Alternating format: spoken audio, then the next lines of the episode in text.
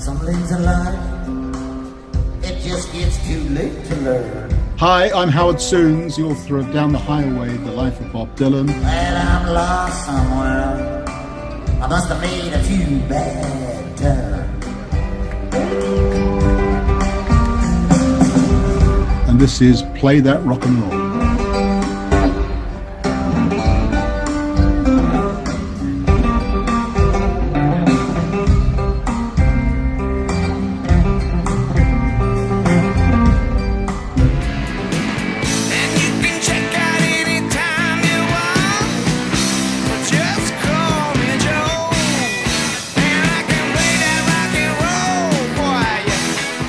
This is not a test. This is Play That Rock and Roll. I'm your host, Joseph K., and like the song at the start says, just call me Joe. Today, our guest is Howard Sounes, the author of Down the Highway The Life of Bob Dylan. The new updated edition of the book was released just last year in 2021, and it brings the reader up to Bob Dylan's 80th birthday.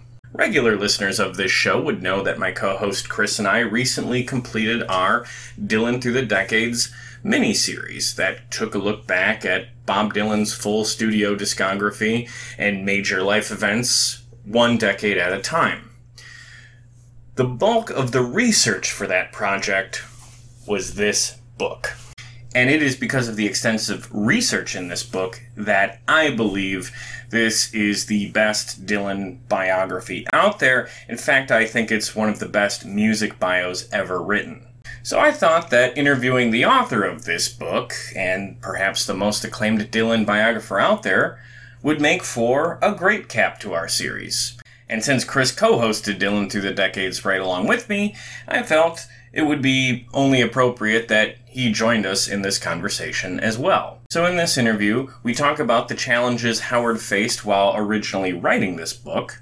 We talk about how he discovered that Bob Dylan had been secretly married in the 1980s. And he even tells us about his interactions with the notorious William Zanzinger, who Bob wrote about in his song The Lonesome Death of Hattie Carroll. Howard shares his thoughts on Bob's most recent output. He addresses his ongoing war of words with fellow Dylan author Clinton Heylin. And finally, he talks about what Bob's music still means to him today. Again, the book is called Down the Highway The Life of Bob Dylan. And the new updated edition brings the reader up to Bob's 80th birthday. You can get your copy of this new updated edition on Amazon. If you want to learn more about Howard and his other books, you can check out his website, howardsounes.com. Howard is also on Twitter at Howard Sounes. So without further ado, here's the conversation Chris and I had with Howard Sounes, author of Down the Highway The Life of Bob Dylan. Got uh, the new updated edition of the book right here. For my first question, let's go back to when you first decided to write Down the Highway. What was that time frame and what made you decide this was the book you wanted to write? Well, I was a great lover of Bob Dylan's music from when I was a teenager. I first saw him live in 1981. And uh, by the time I was in my early 30s, I was a published author and I was a full time author. I had, I'd written a bestseller. I'd wrote, written a biography of Charles Bukowski, the American writer. So I was becoming established as a biographer and I wanted a new subject. And I had lunch with a publisher who said, Well, you should do a Bob Dylan book because he's going to be 60 in 2001. And that's a big deal for the publishing industry that publishers love anniversaries. And so that gave me the idea that it was an opportunity, a business opportunity to write a book about someone who I admired and followed and listened to since I was a teenager. And so that was how this, this, the process started in about 98, 1998. Okay. So it was about, it, it sounds like it was about a, a two year process, or about how long did it take to research and, and collect all the data and get all your interviews? I uh, guess done? from having the idea to actually doing going on CNN in New York to publicize it um, was probably about two and a half years. Uh, interesting thing, you know, I, I kind of I spent too much time doing the research. As you get older and you do more books, you learn how to do it a better job. You learn how to use manage your time better. I spent I really went to town on the research. I spent months in America traveling around America, interviewing people, hundreds of people, driving all over America, flying all over America, backwards and forwards for months. And then I realized I had like hundreds and hundreds of audio tapes, which I hadn't dis- transcribed yet. And I only had a certain number of months left to write the book. And so I, it all became a bit frantic to get the book ready for the deadline. But I did actually have great material because I got some wonderful material. But that, that's a kind of a yin and yang thing. You know, I got had did really good research, but then I, I was sitting up at midnight writing this book um, because I didn't leave myself enough time. Well, I can tell you that research really comes through in the pages. That's why we wanted to have you on the show. You know, we've been doing our Dylan mini series, and your book has been the absolute backbone for our research. And uh, it's just one of the best rock bios I've ever read. And it, it, it makes me think, you know, one thing we've learned is, you know, Bob is such a private, you know, cloistered off uh, type of person and you talked to so many people that were close to him. Generally speaking, did you find the people that were close to him that you spoke to willing and open to share their experiences and thoughts, or were a lot of people more hesitant and guarded, and did you kind of have to coax things out of them? Well, you know, there's a, a whole range of experiences. Some people say no. Some people are very reluctant and very suspicious. And some people are very friendly and open. But broadly speaking, my uh, takeaway from, I, I mean, if you ask me about specific people, I can give you some good anecdotes about certain individuals.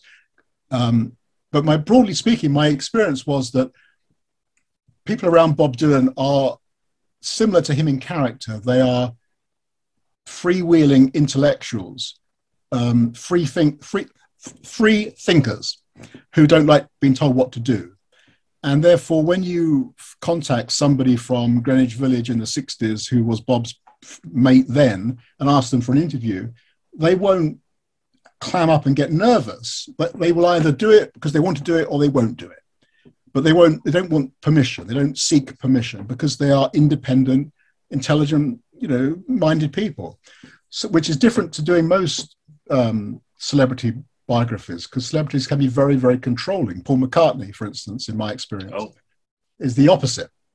Um, but Bob Dylan also, I, I gained the impression over these two or three years that Bob Dylan knew about the project right from the start because I contacted him right at the start, and he was indifferent to it. He didn't care. Okay. He wasn't bothered. He wasn't going to help. He wasn't going to stop me. And so I, so the extraordinary situation arose that ultimately when I was in Beverly Hills, sitting in a room with his children, talking about their dad. And I thought, well, Bob must know this. He must know I'm here with the kids. You know, I was expecting him to walk through the door any minute because they were very frank and open. Um, but I, I think in retrospect, I, I'm sure he knew, but I, I think even if they asked him permission, they must have asked him. I think he must have said to them, it's up to you. It's just up to you. You know, you have to make your own decisions about this, which is Oh, very, okay. liber- very liberating for the writer. Very good experience for the biographer. Yeah, I was going to ask. uh, You know, I wonder if you had ever, you know, had any interaction or, or experience with him. It's, it, it seems to be quite in character for him to be totally sort of detached from that process. Hello, Pantheon podcast listeners. Christian Swain here to tell you more about my experience with Raycon earbuds. Our family now has three pairs of Raycon earbuds around the house, and my wife just grabbed a pair of the Headphone Pros to replace some headphones from a company that was double the price. And yes, she loves them. Now, if you haven't pulled the trigger on a pair of Raycons, or even if you have, but you're in the market for another pair because they're just that good, well, now is the time to check them out because they just launched their upgraded model of the best selling everyday earbuds. With Raycon's upgraded everyday earbuds, now you also get active noise cancellation, ergonomic design, and multi point connectivity that lets you pair with two devices at once. New quick charge function, three customizable sound styles, plus awareness mode. Available in a variety of vibrant new colors to complement any and all skin tones. I even have a pair of earbuds in a cool green color. I have tried just about every earbud known to humankind, and these Raycons are fantastic. Seriously, if you've been wanting to check out Raycons, there truly is no better time. You're going to ask yourself why you didn't check them out sooner, and Raycon offers a 30-day happiness guarantee. So, what are you waiting for? Go to buyraycon.com slash Pantheon today to get 20% off your Raycon order, plus free shipping. That's right, you'll get 20% off and free shipping at buyraycon.com slash Pantheon. Buyraycon.com slash Pantheon.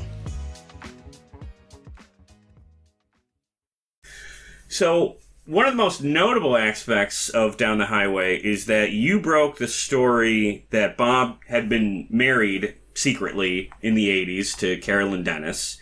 And, you know, that, that I know was a, a big selling point for your book. Can you talk about how you discovered that information and how you felt when you discovered that information? Well, um, first thing to say is that I'm a biographer, and I before that I was a newspaper journalist. And a lot of people who write Dylan books aren't journalists, and they aren't really biographers. I mean, Clinton Heylin isn't a biographer; he's a fan, and fans write. Well, I mean, being serious, so fans just write Yeah. books about what it's like to be a fan and your fan-like opinion of somebody's work, somebody who you love.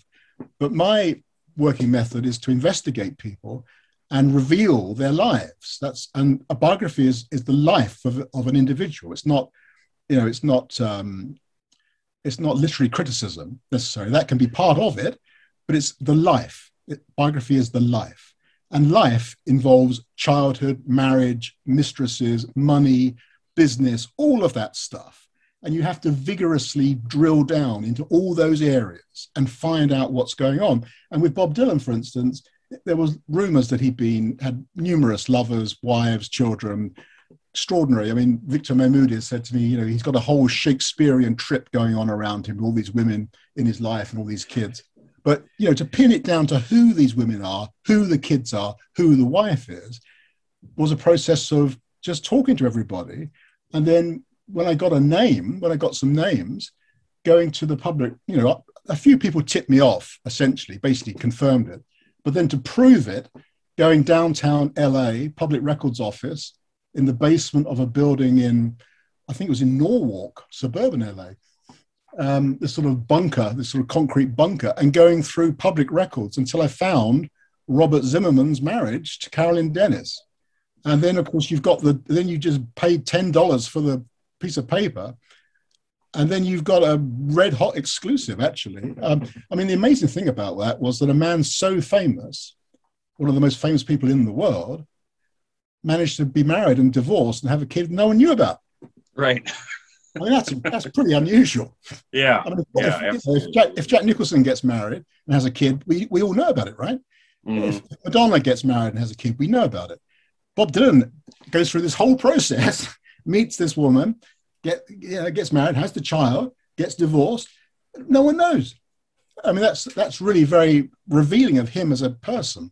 when you discover something like that so what can you talk about is it a no-brainer right away to include it you know when, when this is i guess a bigger question about journalism is you know what is your process for deciding what gets included in the overall story you know what is your discretion um, how does that factor into it Well, I mean, I would, I think possibly things have changed slightly. This is over 20 years ago. okay Um, and things are different in the UK than in the US um, Oh. l- legally in terms of um, uh, pub- what might be thought to be private. So there's, there's now more of an onus in the media on what is on privacy. And there are, in fact, privacy laws in the UK, which are different to laws in the US. Right. But at the time, there was certainly no legal reason not to publish something that was true um, he had no real legal redress at the time. If it happened now, he may, you know, he may have gone after me. Although I, I don't think I don't think that's his character. But Yeah. morally, if you're asking me whether I thought it was right or wrong, I had no hesitation in doing it because what you're doing is you're trying to tell the story of this man completely, honestly, fully, um, and to leave out a marriage would be absurd. So I'd have I I had no no no qualms about it. Before I did it, of course, I did inf- I did speak to Carolyn. I did ring her up. Um, I did tell her what I was going to do. She knew what I was going to do. Um, so I didn't do it blind. They had they had notice, and they didn't. Oh, okay. They didn't try and stop me. Oh, oh, okay. Well, that's that's good to hear. So, when you're in the investigative process and you know you're hearing all these sort of rumors and maybe innuendo, you know, I I have read a lot of other lesser rock biographies that uh, include any salacious little detail. I did not find that. I did not experience that with your book. What it, what was it would be your process for like verification if you heard a particularly I don't know juicy rumor? Well, it depends what it is. You know, um, some things some things you have to prove, like a, a marriage.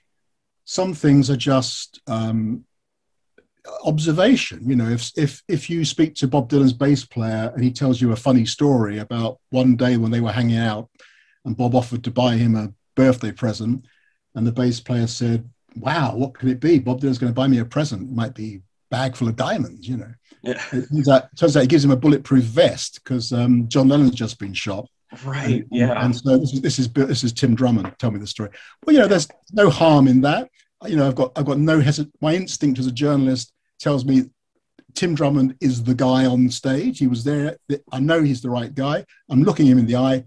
He's not telling me a lie. He's got no reason to lie. It's not defamatory. It's not libelous. It rings true. It's amusing. It adds to the picture. So you know, you make you make these judgments all the time, um, and people tell you things all the time. And you, but you know, I, I mean, I'm in my fifties. I've been doing this for over thirty years. I know. I, I can, you kind of get you have an instinct for people when people are lying to you, and very, very rarely actually do you get you get caught out. Oh, very interesting.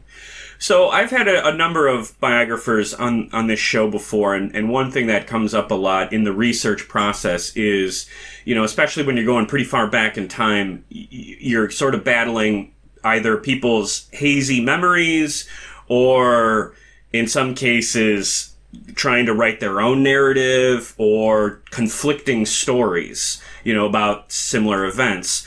How do you navigate those challenges when writing a biography?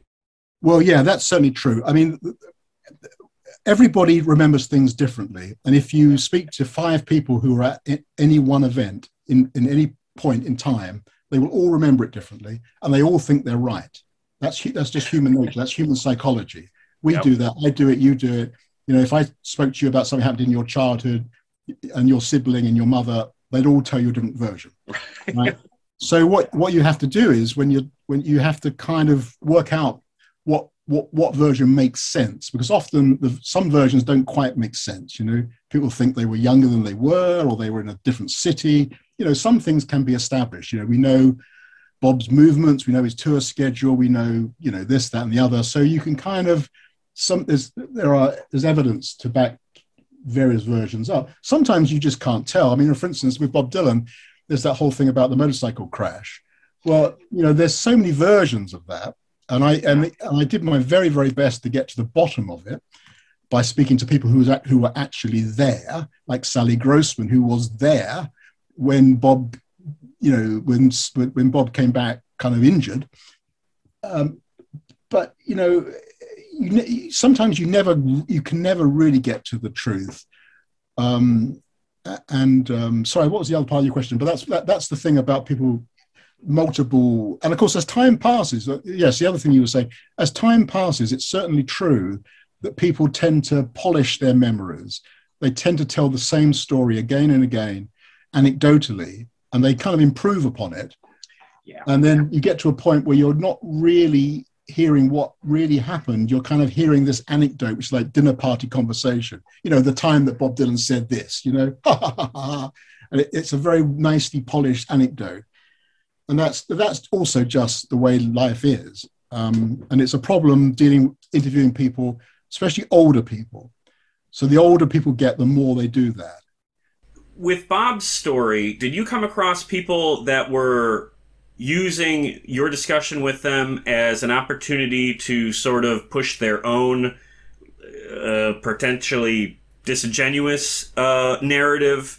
Did you did you find people who were you know uh, maybe Bob wronged them or maybe somebody in the story wronged them? You know what what did you do when you came across someone you identified as not being particularly honest, not maybe outright lying to you, but w- was bending the truth to sort of suit their own uh, uh, place in the story?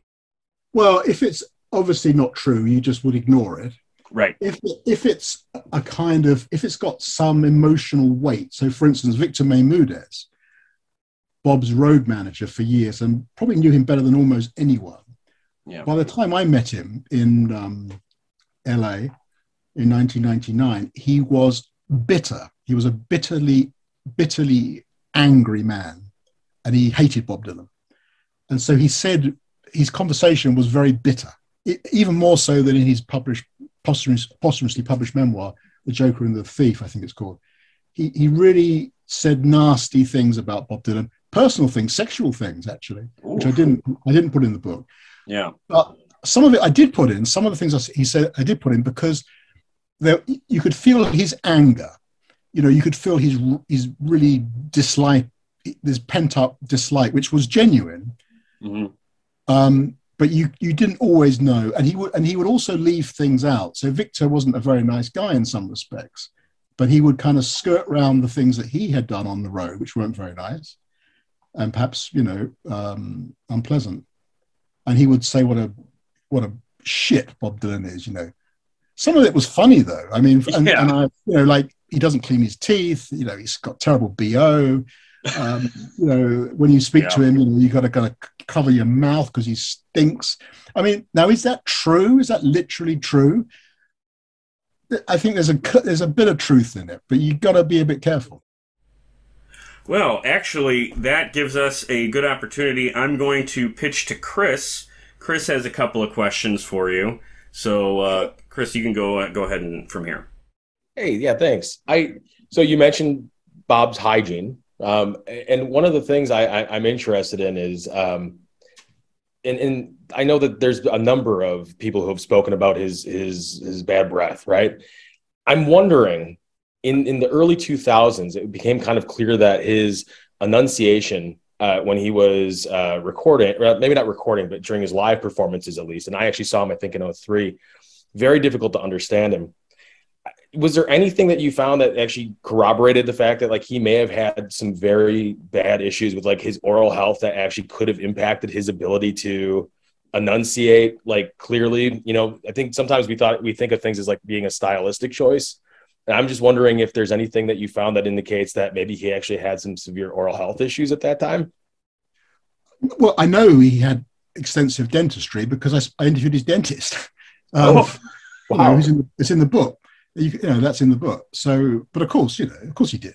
Um, and his mother had to drag him to the dentist. There's a whole story in the book about that. Um, and in fact, if you look at his teeth in pictures, you know, he hasn't got his, the teeth he has now aren't the teeth he, he had when he was 21. right You, you, the same is true of Keith Richards. I mean, he's got showbiz teeth.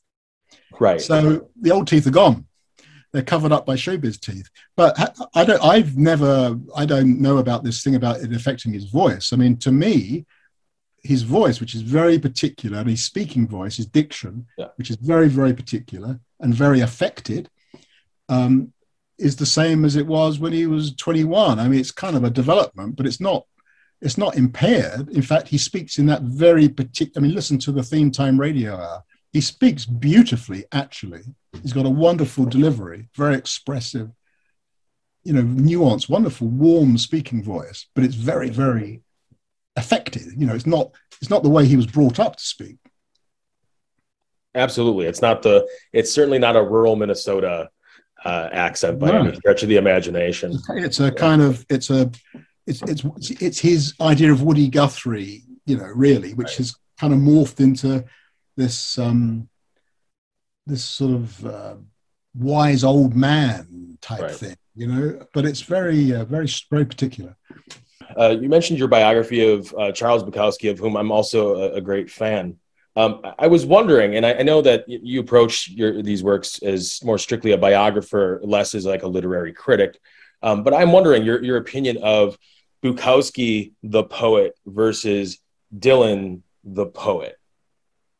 Well, um, I would I would say what Bob Dylan would say is that um, Bob Dylan would say, well, Charles Bukowski wrote um, poems to be published in books for people to read at home, and maybe for him to read out at poetry readings, but primarily he's a he's he, he writes for the print press, and that's poetry, right? That's been a writer. Bob Dylan uh, writes songs to be performed, and that's that's not the same. That's performance, um, and in fact, reading Bob Dylan's poems on or his lyrics as poetry doesn't really they're not they're not as effective on the page as they are when he sings them, and they're not meant to be um, read on the page. It's a bit like, I mean, a highfalutin example which Bob Dylan himself has made, which rings true though, is Homer. You know, if you've ever read Homer's Odyssey or the Iliad, um, I mean, it's readable and it's you know it's it's a great work of literature, but it wasn't meant to be read. It was meant there was some guy who came, stood up after dinner in you know ancient Greece, and he he told this story. He it told it's a narrative. It was dra- dramatic. It was after dinner entertainment. It wasn't something you read in bed at night, and that's what Bob Dylan does. And that's the very and that's the difference between poetry and being a songwriter. No, that that that makes sense. And I won't ask you to follow up on Tarantula or the liner notes, the Highway 61 revisited, um, Yeah. Which yeah, I know it's a, a very different medium. Um, you also, I, I and, and I haven't had a chance to read it. I know you wrote a, a biography of Lou Reed, and also a great fan since my teenage years of both Bob Dylan and Lou Reed. I'm very interested. Did you come across any anecdotes or anything in terms of the opinion of Lou Reed on Bob Dylan or Bob Dylan on Lou Reed? Um, Oh yeah, but that, that's in the book. I mean, I can't remember. I mean, off the top of my head, but Lou Reed, who was a nasty bastard, um, you know, he was uh, just a contrary, difficult, unhappy, neurotic character. Quite different to Bob Dylan, actually. Um, he he said some disobliging things about Bob Dylan. In fact, some anti-Semitic things, both Jewish. But you know, but Lou Reed was this kind of a man who didn't like himself. He wasn't happy in himself, and he's and he was mean and nasty about everyone, including Bob Dylan. Um, and um, whereas Bob um, was very complimentary and kind to to show kindness and good good nature towards Lou Reed. Speaking of nasty bastards, or, or what I assume would be, um, I, I understand that you had the opportunity to speak with William Zanzinger. Yeah, And I'm just very interested. I mean, as I as a kid listening to uh, the Lonesome Death of Hattie Carroll, I mean, he was like this great villain in my mind, and and you know, Yeah. kind of gave me a social awareness. So I'm just I'm interested in hearing about that. Yeah, well, me too. You know, because when I first started listening to Bob Dylan, my best friend was learning the acoustic guitar, and he would have the Bob Dylan songbook, and he would play um, "The Lonesome Death of Hattie Carroll," and I would sit listening to him. And of course, the name William Zanzinger is so distinctive. He's be- he's become a kind of mythical character. And this is the difference between uh, Bob Dylan writers generally and me as a biographer. So when I come to write my Bob Dylan book, you know, I don't just kind of write 400 words about the legend death of Hattie Carroll. My instinct is to find William Zanzinger, which nobody else seems to bothered to do. But it's not that difficult. It wasn't that difficult. He, he was in the phone book, but all these other Dylan writers hadn't bothered to check. And in 1999, uh, in the Mar- Maryland phone book, there was the very distinctive name William Zanzinger. So one morning I rang him up and I said, Hello, Mr. Zanzinger. Uh, Howard Sounes here, writing a biography of Bob Dylan. He said, That son of a bitch. And of course, I really knew I had the right man. And I said, Yeah, Bob Dylan. He said, I should have sued that son of a bitch and put him in jail. And I said, Oh, really? Why is that, Mr. Zanzinger? And he said, Well, that son of a bitch, he, he's a bastard. He's a, he's a, he's a no good son of a bitch, you know, lying. He goes off on this rant, this angry. You could imagine his face going bright red in Maryland. And, and I was taping this, you know, I, I had a tape bug uh, and I taped the whole thing. and I spoke to him. Like my meth, my method in such a conversation would be to sort of play the, um, you know, oh really, you know, you know, calling from England, you know, terribly polite. Oh, I'm su- I'm surprised you feel like that, Mr. Zanzinger. And of course, he just screams and shouts and rages, and eventually he gets so he gets so worked up he kind of explodes and slams the phone down. Um, but by then, I've got this really actually unique tape of this madman, this racist madman, talking about this historical case, which which makes a nice paragraph in the book. And in fact, we turned that into a BBC radio documentary called "The Lonesome Death of Hattie Carroll," which you can still hear hear online. But you who philosophize disgrace. As a lifelong admirer of Bob Dylan's music, this is a song I've known since I was a boy. As Dylan's biographer, it is a song I had to address when I wrote Down the Highway, The Life of Bob Dylan in 2000. I wondered what Zanzinger thought of the song. Was he still alive? I found him listed in the Maryland phone book. You got him? Uh, is that William Zanzinger? Yes, sir. Hello, sir. My name is Howard Sounes. I'm calling you from uh, London, England. As soon as I introduced myself, he began to rant and rave about how Dylan had defamed him. He's no Kent son of a bitch. Uh, I will look that up, and I will, if I find the link, I will include that in the, the notes of this episode. That's that's excellent. Okay, and then the la- the last question I have for me, I I was just wondering, I there's at least one instance of Bob Dylan referencing the fact that he used heroin in the early '60s. I think his first when he first reached New York, and there have been other biographers, or at least one biographer who I, I won't mention by name, who has indicated that Bob may have used heroin during the late 70s and early 80s during his Christian trilogy. And I was just wondering, I they point to like some textual uh, references within the works as well. I'm just wondering, is, have you did you find, and I sorry if this is a little salacious, did you find any evidence of that during that time period that he was using either heroin specifically or perhaps other harder drugs? Well, uh, that's that's the sort of thing I wouldn't say lightly. You know, Right. I wouldn't say that lightly. I can't remember what's in the book about those drugs in particular. You'd have to look that up. And whatever's in the book is what I is, was my was my was my knowledge what I felt I could prove. Whatever I said about drugs in the book is is as far as I felt legally able to go. And I wouldn't dream, for instance, I wouldn't dream of assuming someone takes heroin because of some cryptic reference in a lyric. That's the sort of thing that idiots like um, that dreadful bin man used to do. Um, you know, the garbology idiot. Yes, You know, Weberman. That's Weberman, purely- that's the, the- the name I wasn't going to say. No, that's, like purely- I, I'm that's, thinking- that's for the birds, as Americans say. You know, you don't say you don't. No one serious with a reputation and a career says says X, Y, and Z is taking heroin unless you can prove it. You know, that's a stupid. That's a stupid, irresponsible thing to do. So um, that's my view of that. I think that's very fair, and I think that's why yours is the definitive biography. But so, thank you. Well, I, I, wouldn't, I wouldn't go that far. All I would say is that it's it's a biography. You know, it's properly researched. It's not it's not 300 pages of of off top off the top of my head crap. You know, it's it's properly researched, vigorously researched. As much as as much as I could, as much as I could, it is. You know, and, and nothing's perfect. You know, one isn't. I'm not saying it's the the best book that's ever going to be written about Bob Dylan. You know, there may be a better one. I don't I don't know one yet to be honest. But you know, there, there's still time for for a better book to be written. Well, one quality of, of your book that uh, I appreciate is that it's sort of ongoing. You've you've done, I think, two revisions, and the latest one brings it up to the new updated edition brings the reader up to Bob's 80th birthday.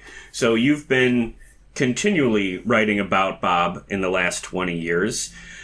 What would you say is the most fascinating aspect of Bob's late era career? Something you would have written about in these last 20 years?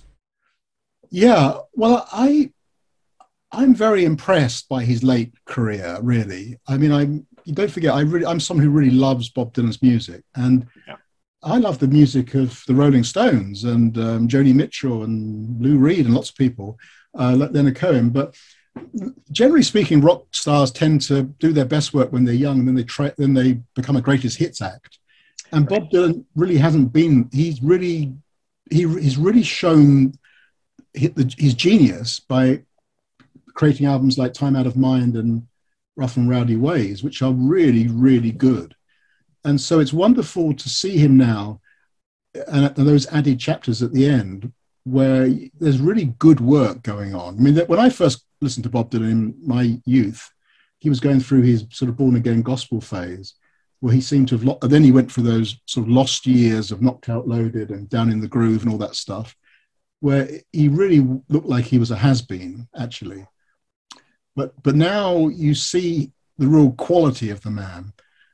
Um, and he seems even more impressive to me, actually, because one of the one of the hallmarks of somebody who's really good is that they keep being good. They don't just fizzle out or repeat themselves.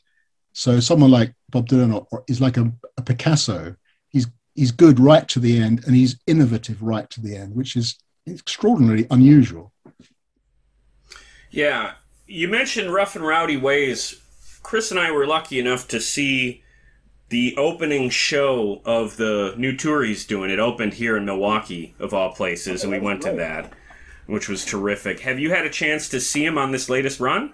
No, I'd, I'd love to. He's coming to Europe in the autumn. If he comes to London, I would go. But I mean, I've seen it on YouTube. It looks, I think it looks, what, what was it like? It looks great.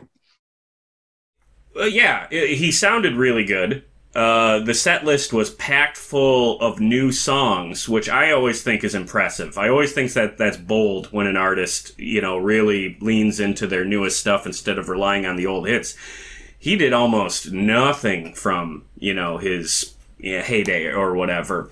Uh, but that wasn't a downside. I think we really enjoyed the the new stuff, and that's why we like the new record. So, I guess you know he's only done two albums of original material in the last 10 years. If this, you know, God forbid, is his final release, do you think that's a, a really good, you know, swan song, a good note to go out on? Yeah. Yeah, Rough and Ready Ra- Ways is a good record. Um, um, yeah. Um, and uh, the shows look really intense and Yeah. dignified. And I mean, I, I would love to see him. You know, I, I'm not such a big fan that I would get on a plane to go to the States just to see a show. I'm not that I'm not that kind of a fan, but if he's playing down the road, I'll go. right. and I How and many I would- times have you seen him? well, I, a lot actually, because I started seeing him in '81, and I saw a lot of the shows when I was researching the book, and I and I saw him. I saw I've seen him all over the world. Funny enough, I, but I don't I don't I don't do what fans I see fans on. There's a website called Expecting Rain.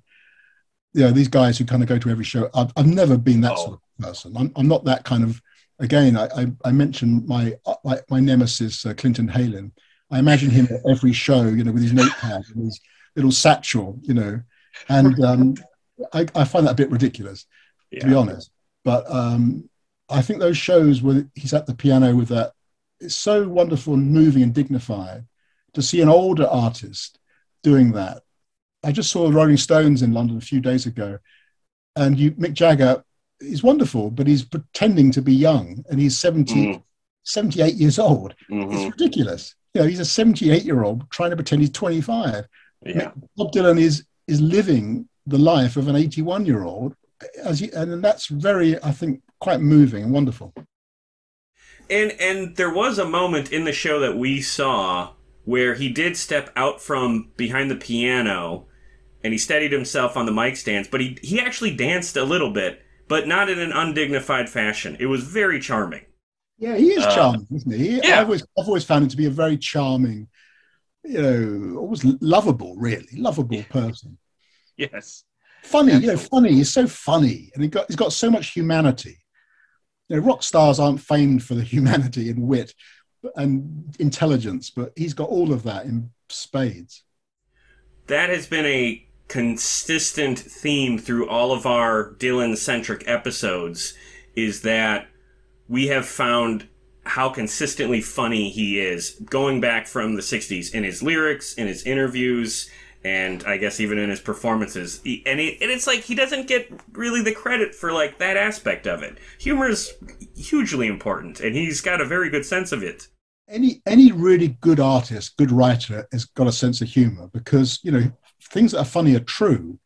Um, And you know, you you read any writer. I mean, I can think of a couple of exceptions, but generally speaking, a great great writers often are funny, Uh, Yeah. as well as uh, you know, not always funny. I mean, he can be very serious, very dark, but he- he's kind of alive to the absurdity of life and the wonder of life, and that's and that's part of why he's so great, really.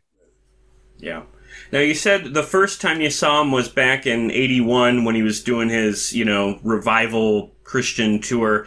I had a another uh, Dylan uh, author on, a guy named Keith Miles, and he said he first saw Bob uh, right around that same time, and he said at the time he did not appreciate the music that Bob was doing because he was young and he was a rock fan. But, you know, now that he's older, he looks back with some sort of regret about having, you know, that reaction because he loves that Christian era now. Did you have a similar experience or how did you feel the first couple times you saw him? Oh, exactly the same. And I presume that was the same tour, which would be the Shot of Love tour from 81, where he played Earl's Court in London, which is a huge kind of conference center place. And I think he about- did mention that, yeah. Yeah, he played about eight nights, and the, yeah, it's like 15,000 people a night. Um, and I was 16, and I I was an atheist. I mean, I'm still an atheist, but I was a kind of at 16, I kind of thought, you know, atheism is truth, man. You know, and anyone who believes in Jesus Christ is a is an idiot.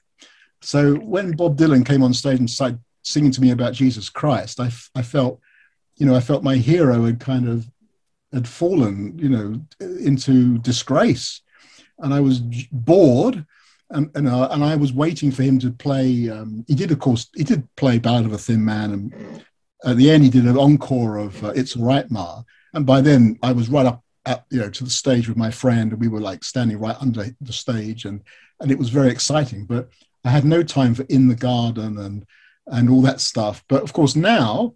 I realized that Trouble No More, for instance, that album, Trouble No More, the live bootleg album, that's one of his great albums. And some of those songs were recorded that tour. And, you know, even putting aside the religious dogma, which I find unpalatable, there's a great deal of artistry there and honesty. And he, he sang those songs with such commitment, you know, really put his heart and soul into them. Great band, you know, Jim Keltner, Tim Drummond, I mean, Carolyn Dennis and you know Clyde King and all those people. Uh, uh, He was fantastic, but it was pretty bizarre to see this guy who you'd kind of idolize. You know, age 16, I thought he was like a sort of, I thought he was sort of on the, I thought he was Jack Kerouac and Bob Dylan and all my kind of dreams of romantic dreams of uh, the America of America really incarnate. And here he was telling me about Jesus Christ. You know, I mean, it was it was shocking. Do you remember how the crowd reacted? Did he did he preach? We've heard bootlegs of him trying to preach from the stage. Do you have any memories of that? Yeah, well, that was he, he did do that, but not that tour. Uh, the Oh, okay, crowd, was- okay. the crowd, the crowd, like me, was pretty had no time for the new stuff. Of course, rock crowds never do. And- that's funny. Yeah. yeah, yeah. And but when he when he but then he knew that. Of course, he knew that. Uh, Yeah. knew- so so when he did um, in the garden or pressing on, great, wonderful songs. Everyone was bored and kind of oh my god, you know, very brief clapping. And then he would, after two or three of those, then he would give us um, Ballad of a Thin Man or Masters of War. And of course, everyone perks up because they've heard of that one Mhm. and everyone's suddenly happy, you know. Um, so he, you know, he, he knew that, but that, you know, there were kind of big empty areas in in Earl's Court. Now, th- three years earlier, he played Earl's Court on a, on a celebrated tour to promote the album Street Legal, and he was the hippest thing in the world then, you know. And those those shows were sellouts. In '81, there were kind of empty gaps. People went to the bar. People were kind of, you know, oh my God, you know, Bob Dylan's got God. What the joke was, Bob Dylan's found Jesus. It's Jesus' fault. He should have hid better. Okay, well, you mentioned uh, your your nemesis Clinton Heylin, and I think I would be remiss if I didn't ask one question about him because I got to say I didn't realize there was a little beef between you guys. Uh, and for those listening who don't know, last year Clinton Heylin said some really cruel things about both you personally and your book. He is a fellow Dylan author. He's written many books about Bob. Do you have any idea what his problem is, where all this vitriol is coming from? Well, I mean, I think he's a ridiculous person, and I think he's a terrible writer. I mean, he's, Oh, I don't see him as a writer. I see him as a fan who Yeah. somehow parlayed this this fan-like devotion to Bob Dylan into a a kind of niche career as a Dylan biographer. To me, he doesn't write biography. He writes fan-type books. Now that doesn't matter. In fact, the first book he did, Behind the Shades, was a pretty decent book. I mean, it was. I don't remember the, the source notes being very revealing. It seemed to be a kind of scrapbook of what everyone else had somehow said somewhere else, which he kind of pull, pull, pulled together. But nonetheless, it was an entertaining book, and it wasn't a bad book. Um, but he then got very jealous and suspicious of me when I wrote Down the Highway, because Down the Highway was a very successful book, commercially successful. And he was pretty pissed off that this guy had come out of nowhere from a journalist background. And in fact, I've been in tabloid journalism, which is looked down upon. oh yeah. And he was very kind of sniffy about that. And he said some very actually untrue things about me. In one version of, of, of Behind the Shades, he says, I used to work for the Sun newspaper. I've never in my life worked for the Sun newspaper. Mm. And so he, you know, he can't even get his facts right. But in the latest, ver- in his latest opus, this dreadful thing called, um, I don't even know what it's called, this terrible thing he's written, which is just this awful, clunky, self-indulgent book. He kind of he, he refers to me so rudely and gratuitously, and at such length. Yeah. I, I was amazed. I was in this, and I look, looked in the in the index of this book, and I um, realized I was in this book more than Bruce Springsteen. You know, there's more entries from Howard Sounes than Bruce Springsteen in the S's. And I thought this guy is, you know, he's, a, he's, he's an idiot. And I complained to his publisher. And uh, when the publisher kind of shrugged their shoulders, I spoke to the Guardian newspaper in England and told them what I thought of him. Um, and I, my, and my opinion of him is pretty low, actually. Uh, but I wouldn't have, I wouldn't, I wouldn't air that if he hadn't, if he hadn't started it. You know, if he, if he'd had the good manners to keep his absurd ideas about other writers, he's kind of jealous paranoia of other writers to himself. He, his whole thing is being the Dylan expert. That's his whole thing, which is specious and nonsense. And he's very suspicious of anybody else. He wasn't the first Dylan writer, and he won't be the last. And I, and I, and he certainly isn't the best. Um, you know, I mean, he really isn't the best. Right. He's, he's not a good writer. I mean, he, he writes very bad prose, uh, and he's not a journalist, so he doesn't really kind of research things in, in a vigorous way. He just kind of real, and he overwrites. You know, overwriting is one of the marks of a bad writer. You know, professional writers are succinct, and they edit themselves. Ba- bad writers, you know, if your grandpa writes his life story, he will overwrite it. You know, uh, a professional writer writes a life story, you use the, the fewest words possible to make a point. You don't keep repeating yourself. Should And we? you, and you, don't, and you don't- and you don't attack other writers because um, they're going to, they're going to, as I am now, they're going to say, they're going to say nasty things back. And, you know, so here I am again saying that he's a terrible writer. And I, and I, I would urge people not to buy his terrible books. Joe, maybe we should wrap up a copy of uh, Strunk and White's Elements of Style and uh, and and post it over to uh, Clinton Heylin. Oh, very good.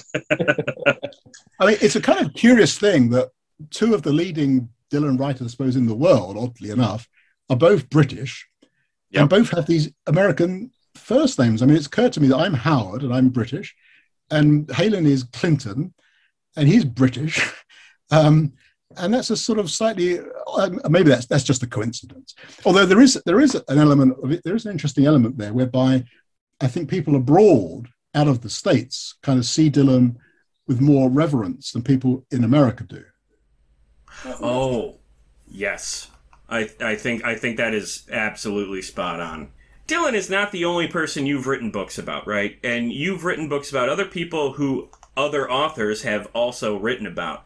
Is this some is this dynamic with you and Clinton somewhat common in the writing world? Have you had any sort of experiences uh, with other authors of people who wrote books about Lou Reed or McCartney or Bukowski or anything like that? Oh yeah, I mean, I think writers generally are jealous of each other. Yeah, okay. I mean, because you're like you're on you're on each other's turf and you're competitors. But the protocol is that you don't express that. You don't, you don't put that in your book. I mean, if you look in my book, my Bob Dylan biography, I I politely acknowledge Clinton Heylin's books, and I don't I don't comment on them. I don't say he's a terrible writer. I'm telling you this now because he because he. Cause, but it's not in the book. I mean, I would never dream of saying that in the book because it's it makes you look cheap. So yeah. So when I wrote, uh, I've written biography. So when I wrote, uh, you know, all, all my biographies, you know, if you're going to write a biography of anyone of any significance, somebody else has either done it or they're going to do it. You know, Yeah. because if no one's writing about them, then they're not worth writing about. Um, but you don't you don't talk about it. You don't express it. It's like um, it's like kind of uh, you know being in love with two guys being in love with the same woman. You know, you you don't talk about that kind of thing. You just you just try and win. You just try and win that fight. You don't talk about it. It's un- undignified and it's am- amateurish. Yeah, I recall reading down the hi- highway, and you did cite, you know, Heylin's works before, and I always, when I read the book, I, I just assumed you guys were peers and there wasn't any beef, so that's why this news last year uh, s- surprised me. I will say I did read Behind the Shades, and I think what you said is spot on. Uh, I found it to be overly long and dry, and and and bizarrely opinionated in places where it didn't need to be opinionated, and that sort of takes me as a reader out of the story. He's got a he's got a great weakness for telling people what he thinks. You know, Yeah. and the truth is, no one gives a shit what he thinks. Yeah. you know, we're trying to talk about the man and his life, or I am, I Yeah. Bob Dylan. I don't, you know, you don't, you don't care what I think of the songs. I mean, what I think of the songs isn't neither here nor there. Uh, the songs speak for themselves. What I can do as the biographer is reveal the man's life Yeah. um, in a in a in a kind of in a crafted way, so it makes sense as a story. So if you read down the highway, you kind of get a feeling for who this man is as a person. You know, you kind of get a sense of you know, this is what he's really like. This is how he lives. How he's this is how he's become who he is. Um, but it's not literary. It's not um, you know, in it, it's not um, high school literary criticism. Right. I find Well- that rather. I find that rather pathetic, really. I mean, someone like Christopher Ricks, So Christopher Ricks, can indulge in that because he's a an Oxford don of the highest, you know, standing in the world of um, academia. But some some pissant Bob Dylan nut, uh, you know, I don't give a shit what they think about Bob Dylan's music. Yeah. Christopher Well- Ricks is that Dylan's vision of sin, right? Was Yeah, the, so, was so, Chris, so, so Christopher Ricks is what it was in his day one of the greatest English um, liter- literature professors in the world. Uh, you know, he's a very significant person, um, but you know, uh, many Bob Dylan books are written by very insignificant people. Well, strictly speaking of the book, you are right. I don't care what the author thinks of various Dylan songs, but I will say, for the purposes of this interview, I do care about uh, what you think of, of some of Bob's work. You know, you've been working on some form of this book for like over 20 years now. You know, you, we, you talk about you were a fan, you still are a fan. Because of how Bob has been in your life professionally, are you still able to enjoy, you know, all of the music you, that you love from Bob without it making you think of work? Yeah, not really. Um, the truth is, if you write a biography like this, if you spend two and a half years every single day thinking about Bob Dylan, you can't listen to it afterwards. You know, I can't read Charles Bukowski anymore. I can't listen to Lou Reed anymore because I've I've had it up to here. You know. Right. Now with Bob Dylan, it's a little bit different because it's a long time ago. Um, by and large, I don't listen to his stuff anymore, but I, I did listen to Rough and Rowdy Ways, partly because I had to, because I was going to write about it, but I listened to it with enjoyment. But I, I won't tend to go home and play it because I've, and also some of the songs are so familiar to me that I, I've lost the element of surprise. You know, I mean, I don't want to, I never want to hear like a Rolling Stone again, you know, because I've heard it too often, you know Yeah. uh, live and on record. I never want to hear it again. You know, I wouldn't. The, the "Blowin' in the Wind," which was just uh, re-recorded. You know, I don't want to hear it. I'm not interested because I I'm, I'm satiated by that. You know, I've had I've really so it does ruin you. Actually, it does ruin. It does kill your love of the work. But I I still really admire the man. Very interesting. Yeah, I would think that has to be very commonplace with with uh, authors. So, Well, there there has to be some that maybe have have broke through. Are there still some Dylan tracks that, despite all these years of work and you know the baggage that comes with it, are there still some Dylan tracks that stand out to you as as still personally very meaningful? Yeah. Well, um, I'll give you two examples. Um, a classic from his early days is um, Just Like Tom Thumb's Blues, which I love because it's it's the best of early Bob Dylan to me. It's Bob evoking a story like a novelist, you know, and you can feel yourself in his shoes in this kind of slightly wonderful novelistic scene. And I love that song, and I and I would have that on my as one of my desert island discs, you know, the BBC radio TV show.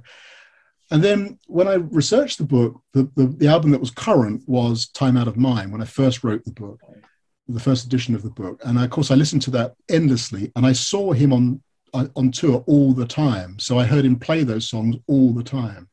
And I was very, very moved by them. And because I was kind of immersed in them, that I was really focused on him, you know, for those two years. I was completely obsessed with this subject, which you have to be to write a good book. You know, you have to be completely obsessed. When it's over, it's over. It's like you've done your exams, you can forget all your algebra. But in the moment, you're obsessed. You know, you, you live an obsessive existence. Um, the, the song that really moved me was Highlands uh, because I, I personally felt elements of my life. That, and that's true of everybody with all great songs. You know, you see yourself reflected. And there's a line in there um, where he sings, um, I, "I'm lost somewhere. I fear. I feel I've made a few bad turns." And I and and you know, I felt that way about my own life actually, um, in some respects, and and that moved me, and, and it still moves me. And I and one one night I was uh, in Santa Cruz, when he played that um, song, and he doesn't play that song very often. It's a very long, 12 minute song. And, and that was a very powerful experience. It's, it's very powerful to be close to a great artist in a small venue where you can really feel the music kind of making your rib cage reverberate. And you can see him and you, you can look him in the eye, you know? And you, you know, you can't do that with the Rolling Stones in Hyde Park or Madison Square Garden but you can do it with Bob Dylan at the Santa Cruz Civic Auditorium in 1999, and that was a very powerful and sort of wonderful experience. And I don't ever think, I don't think ever, I, will ever have a better experience really than that. And also, that same year I saw him at the, I saw him in, in Duluth at the Bayfront Festival. I was right up close, and you know he's playing his hometown. He's born in Duluth, of course. And there's always something special about seeing an artist in their hometown because they make more of an effort you know, because they're playing to their, you know, they're impressing the hometown. And again, that was the that was time out of mind era, and so Love Sick and um, Cold Irons Bound. I loved those songs. I thought they were very, very meaningful and personal. Obviously, personal to him, and they kind of had a universal kind of weariness about them. What it's like to get older. I find that very one of his great uh, selling points. That he's very good about what it's like to get older and you know maturing and having regrets which is very much a part of life actually but it's not something that's generally speaking part of pop music Absolutely. Yeah, well said. Okay. So let's uh let's try the flip side. When you look back on Bob's discography and you remember writing about various points in his career, what are the songs or albums or eras or however you'd want to put it that you would describe that to you personally are his low points? What is the real there there is some junk in his discography. What was the stuff that would be the toughest for you to listen to? well i, I mean I, I guess it's the same things that everyone would say knocked out loaded um, down in the groove empire burlesque but it, with all of those albums there's at least one good track um, but you know they were so disappointing dylan and the dead oh my god Oh, i mean dylan and the dead's a shocker isn't it yeah. It's got a good album cover. I like the artwork. Well, well, it's a good example of never judge something by the cover. It's got a good cover. You're right. It's a really Spot crappy on. album. Yeah, that is too funny. Okay, well, uh, my my last question for you is again about the extent of your research. In your uh, writing process, I imagine you had many challenges. was the hardest challenge that you faced while writing this book watching the film Hearts of Fire? Yeah, I went to the premiere of Hearts of Fire as a journalist when it came out. Did you really? Yeah. uh, in in London's glittering West End, where all the all the stars, all the stars showed up, including celebrities from the world of entertainment. Everyone showed up apart from Bob Dylan. And I, Oh. I, remember I was at, I was at the party afterwards in some London nightclub, and there were people like uh, members of 10cc and uh, movie actors walking around saying, "Is Bob? Where's Bob?" Right. And of course, when I eventually met Victor Maymudes, uh, Victor was with him that weekend in London, and he said Bob gave his tickets out to a tramp in the street Oh, he, knew he'd he, knew he knew he'd made the worst film ever. And I said to Victor, "Why did he make this fucking terrible film?" yeah. You know, and Victor said, "He said he's got the same vanities as we all have. He wanted to be a movie star." Yeah. and my goodness me, what a terrible, terrible film that was. I can't think of one redeeming, uh, and the music is awful. The only good You, thing you, were, about you weren't big on the music? yeah, Did, did you not like him doing the usual? I thought that was well, that was okay. Yeah, but the rest of it, yeah, the Tears for Fears cover and Fiona. Oof. It's one of those films where you know from the first frame it's going to be crap. yeah, It, it looked crap right from the start. That toll booth scene, you you really thought, "Oh shit, this is going to be." It's also one of those films that's incredibly boring. You know, Yeah. it, 90 minutes, it feels like it's 180 minutes, and you can't wait for it to end. There are some f- unintentionally funny moments, but you have to wait for such long chunks in between those that it's it's really not worth it. I guess the only really interesting thing about the movie is that he says that weird line about the Nobel Prize. You know, I guess I was known as never one of them rock and roll singers that was going to win any Nobel Prize. Is that what you call it? Nobel Prize? Yeah, I guess. You remember that? I forgot that. Does he? Does he? Yeah. He says he says I'm not going to be one of those rock stars that wins a Nobel Prize, and then all these years later he gets awarded the Nobel Prize. So I think that's really the the only kind of you know notable thing about the movie. Um, Howard, this has been awesome meeting you. Can you tell us? Do you have any uh, projects on the future that you would like anybody to know about? Or I, I know you did a podcast a couple of years ago that uh, got some attention. You know, what are you up to? I've got a new book out called This Woman, which is a crime book. I write crime books as well. And um, it's not published in the States yet, but I'm sure you can buy it. It's called This Woman. It's a, it's a prison story about the British murderer Myra Hindley. So, you know, I don't just write about uh, music. I write, I, I just, I just like a good story, really. Um, so that's my new book, and that was published just you know, recently this, this, this, this year. Excellent. Excellent. Okay.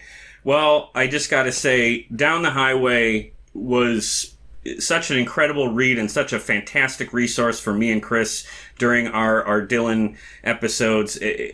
I have read so many rock biographies, and almost none of them even approach the amount of research and work that clearly went into yours. I genuinely believe this is one of the best rock bios or music bios I've ever read. It was a treat talking to you today. Thank you so much for coming on. Well, thanks to you both. I really enjoyed it. It's nice to speak to you. Excellent. Okay. And that was Howard Sounes, author of Down the Highway The Life of Bob Dylan. Again, the new updated edition was released in 2021 and it brings the reader up to Bob's 80th birthday. And you can get your copy at Amazon.com.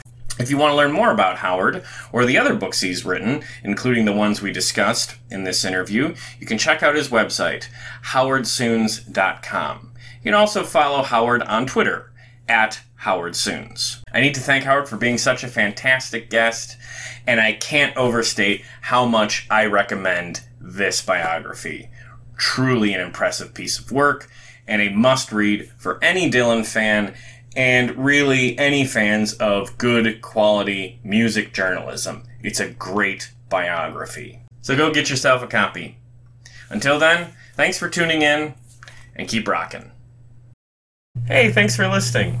If you enjoyed this episode, please remember the big four things you can do to support this show that don't cost a dime. Number one, listen to the show. If you're hearing this now, that means you did this part already. Thank you. There is an infinite amount of content out there, so you choosing to spend some time listening to this show means a great deal to me. Number two, if you like what we did here, please recommend this show to family, friends, or anyone you know who's looking for a podcast, particularly about music.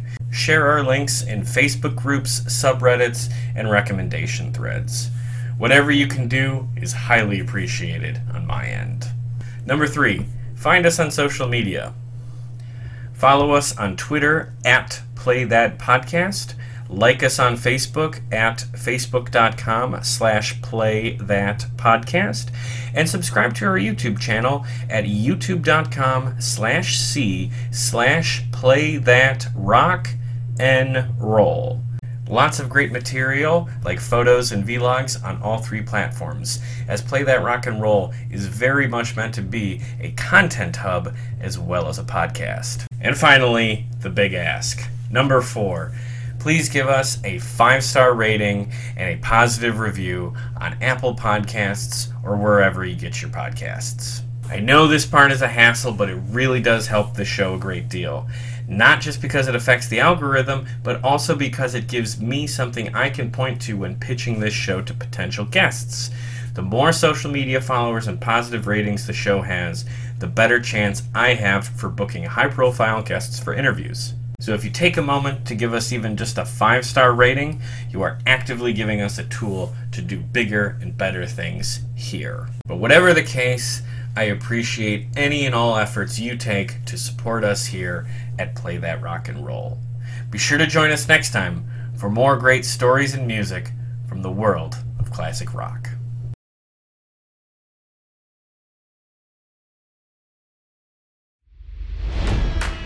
It's NFL draft season, and that means it's time to start thinking about fantasy football.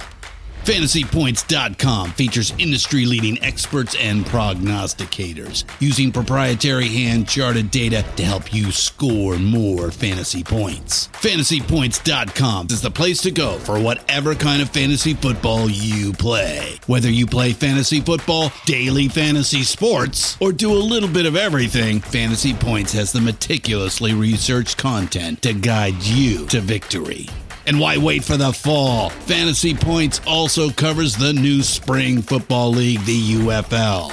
Join the guru, John Hansen, Scott Barrett, Joe Dolan, and other massive names in the fantasy football universe with an exclusive offer. Use code Pantheon for 15% off any fantasy points package, including the all in package, with access to every article, tool, and data nugget that Fantasy Points has to offer.